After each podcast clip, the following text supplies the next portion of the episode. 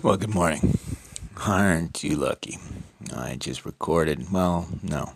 I just spoke for 20 minutes and wasn't recording. But I guess the good news is, is I said it was going to be short, but 20 minutes is not short, so. Okay. I've been complaining a lot about all the mistranslations in Buddhism, right? Sati, um, Greek, phronesis, acquired knowledge that's not sati or mindfulness. That's uh, anumana. Um, koinonia in Greek. Um, faith in English. Uh, fides. Uh, trust. Uh, doubt. All this stuff that I've talked about. But it's not just Buddhism. So let me give you a little insight. So um, this past weekend, I was at a. Um, I was able, lucky enough, to attend um, a reading group of Zarathustra. And um, just a long story short, big fan of Nietzsche's Zarathustra. It was meant to, to teach us how to solve some of our problems that we're dealing with. Uh, even today, actually, it's very apropos. Um, yeah, um, long story short, in the last 20 years, I'd say maybe two new translations. So in total, in the last 150 years, there's only been, what, maybe six translations many of them working from poor translations, possibly, but that might be hearsay. So I, like many others, I guess, have moved to reading the English and German together. I've mentioned this before.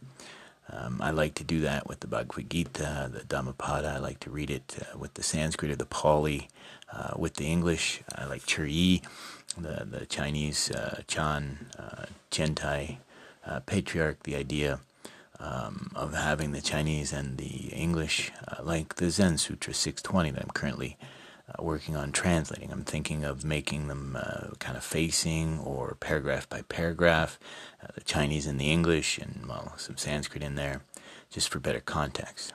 Why? Because I think it's important. If you don't get it right, you can really ruin it. And I'll give you an example with Nietzsche. So the book club had just begun, obviously, or it was an impromptu book club, I'm not sure.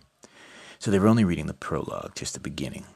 So this is when Nietzsche comes down off the mountain, tries to share his ideas with the, the people in the marketplace.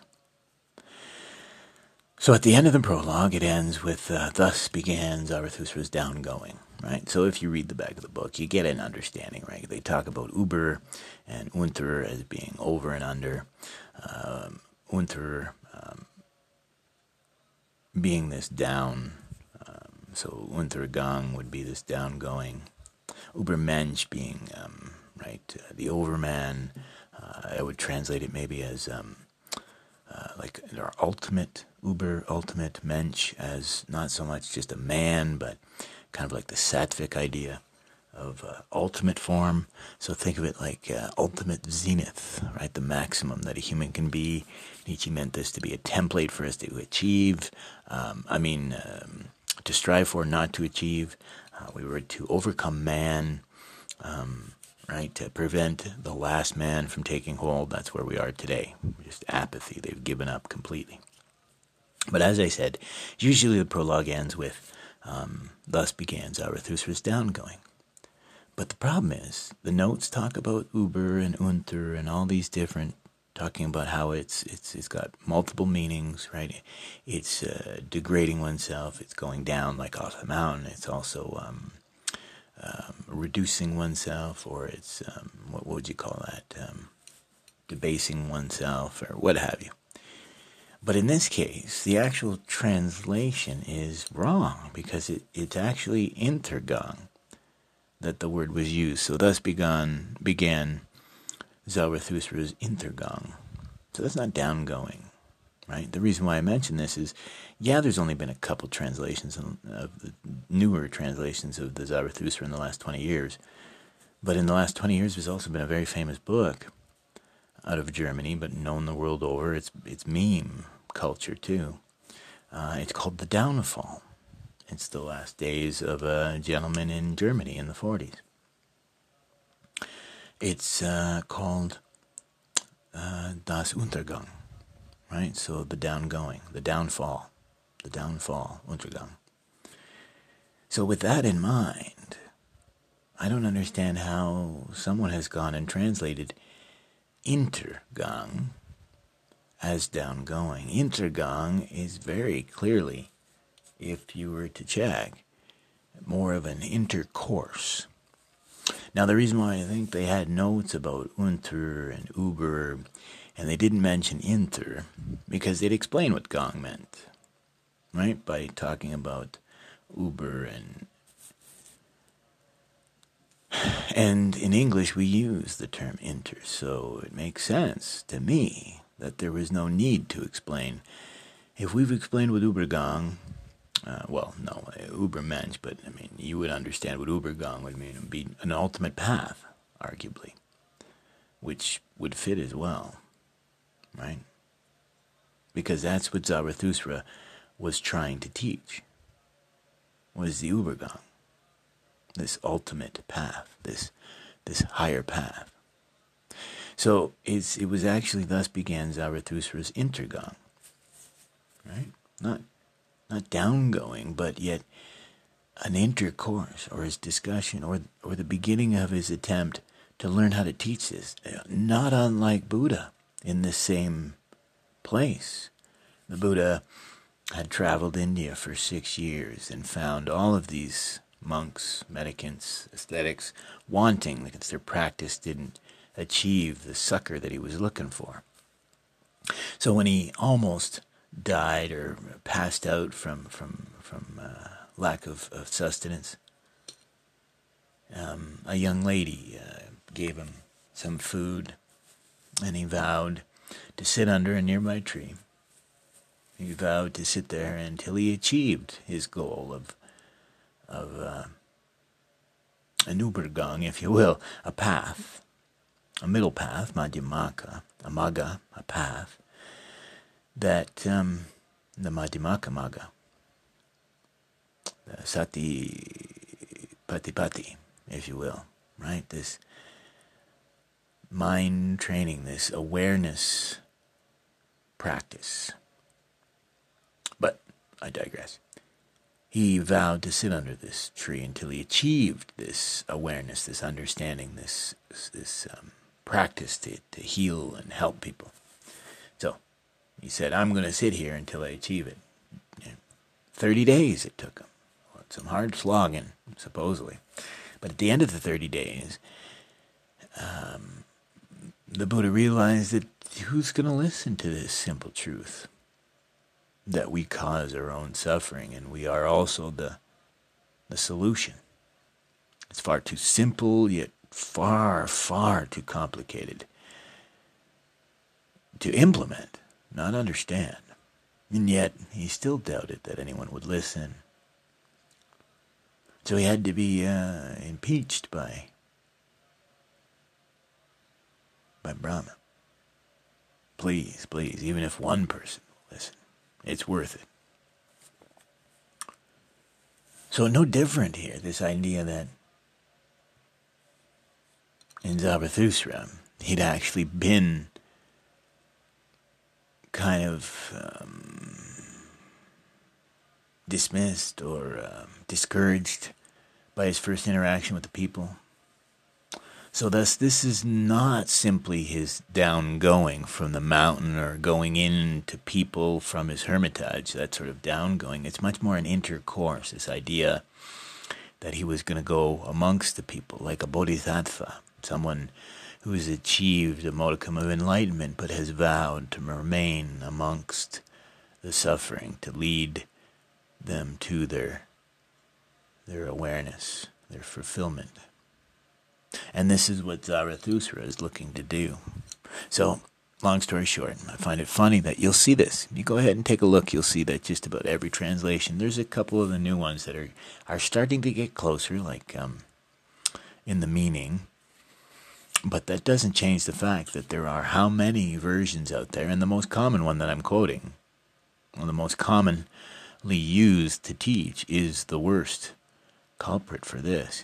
So they're teaching these kids that he, you know, thus began his downgoing. I mean, right away, it's it's uh, it's expecting failure if you're going to translate it as downgoing.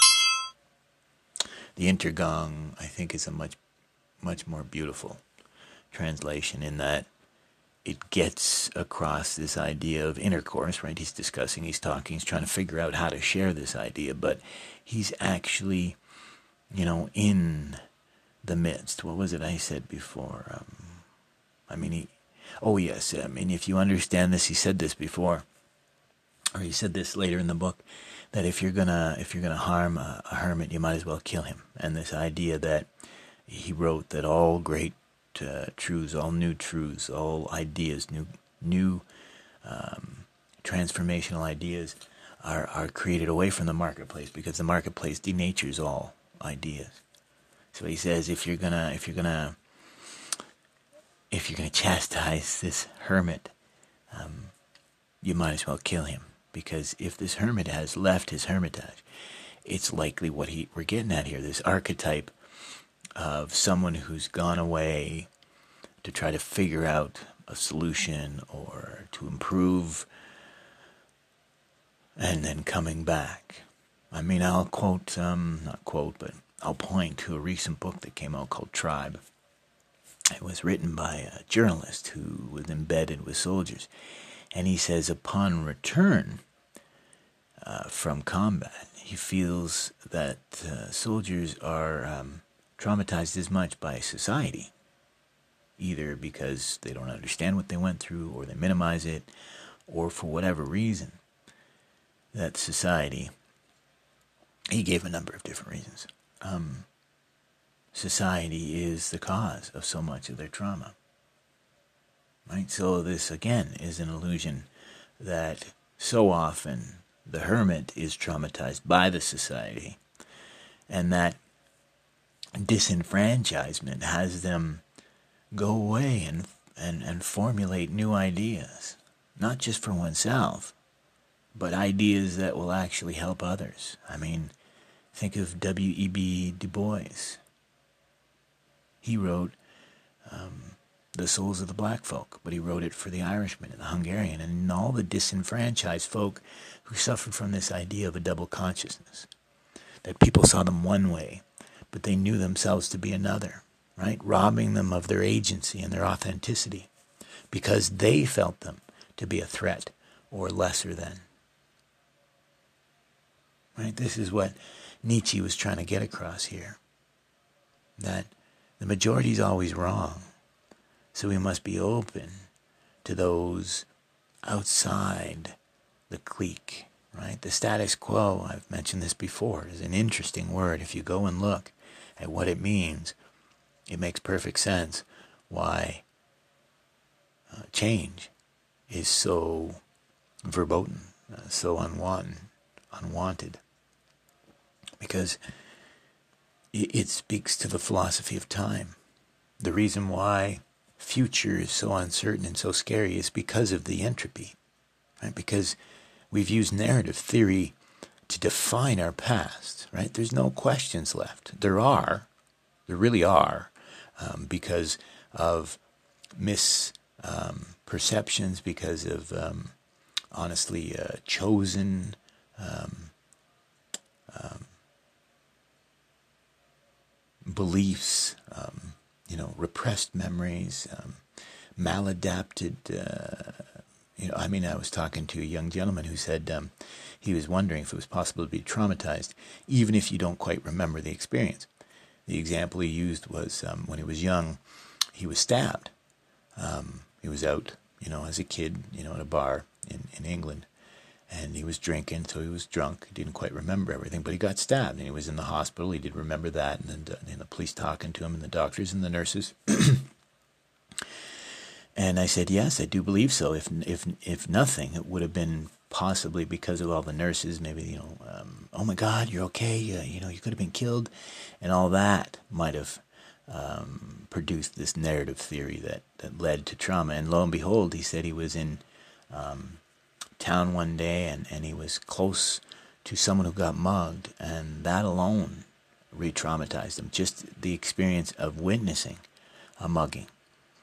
Uh, and so this is the teaching right? That if we can get to a point um, where we can understand that memories are important, they define um, our cognition as much as our imagination, maybe more. But the problem is, is when the memories define our experience today, that's the maladapted idea. If you experience a memory today as powerfully as you would, um, you know, a reality experience, that's what we would call trauma. Trauma from the German word traum, dream. So what you need to do is recontextualize these experiences. And this is kind of what we're talking about here. Right? Zarathustra was trying to explain pe- to people that not unlike the camel with these um, rituals and ideas and conventions and norms that uh, we're told to believe, the same can be said for trauma. That trauma is like a camel that we carry about and we need to become like the lion to tear down all of these maladapted um, um, reactions and beliefs and understandings. So that's why we need to apply a similar type of narrative theory, uh, not just to you know what we're going through that you can apply meaning this way in the present, but more importantly to the past, right? Because if we don't apply it properly, then we're not actually operating in good faith because, I mean, if we're not remembering our experiences properly, we're not um, being led by this data, by this um, understanding. Right? I've mentioned it before the mind being a predictive engine. This, uh, this idea that the mind is there to, to give us a little insight, so we're not just guessing, give us a little insight based on memory, imagination, and cognition what our, our the results of our actions might be. But I remind everyone, the real takeaway here is you can't be certain, right? There's no absolutes. But more importantly, you have to operate on trust because you can't know the results of all of your actions because you can't know the source of all things. So the, the, the goal here, and this is what Nietzsche was trying to teach, is don't operate like a pseudo uh, man or a, a, based on what others think you should do or what you've been told you think you should do. You need to carve for yourself what you know to be true, right? Once that lion has torn asunder all of these prejudices, you can then create for yourself a new future, become the child who sees truly without bias, without um, judgment, right? As Nietzsche said, let let there come a day when only the judged be judged and the rest of us left to our own accord, I guess.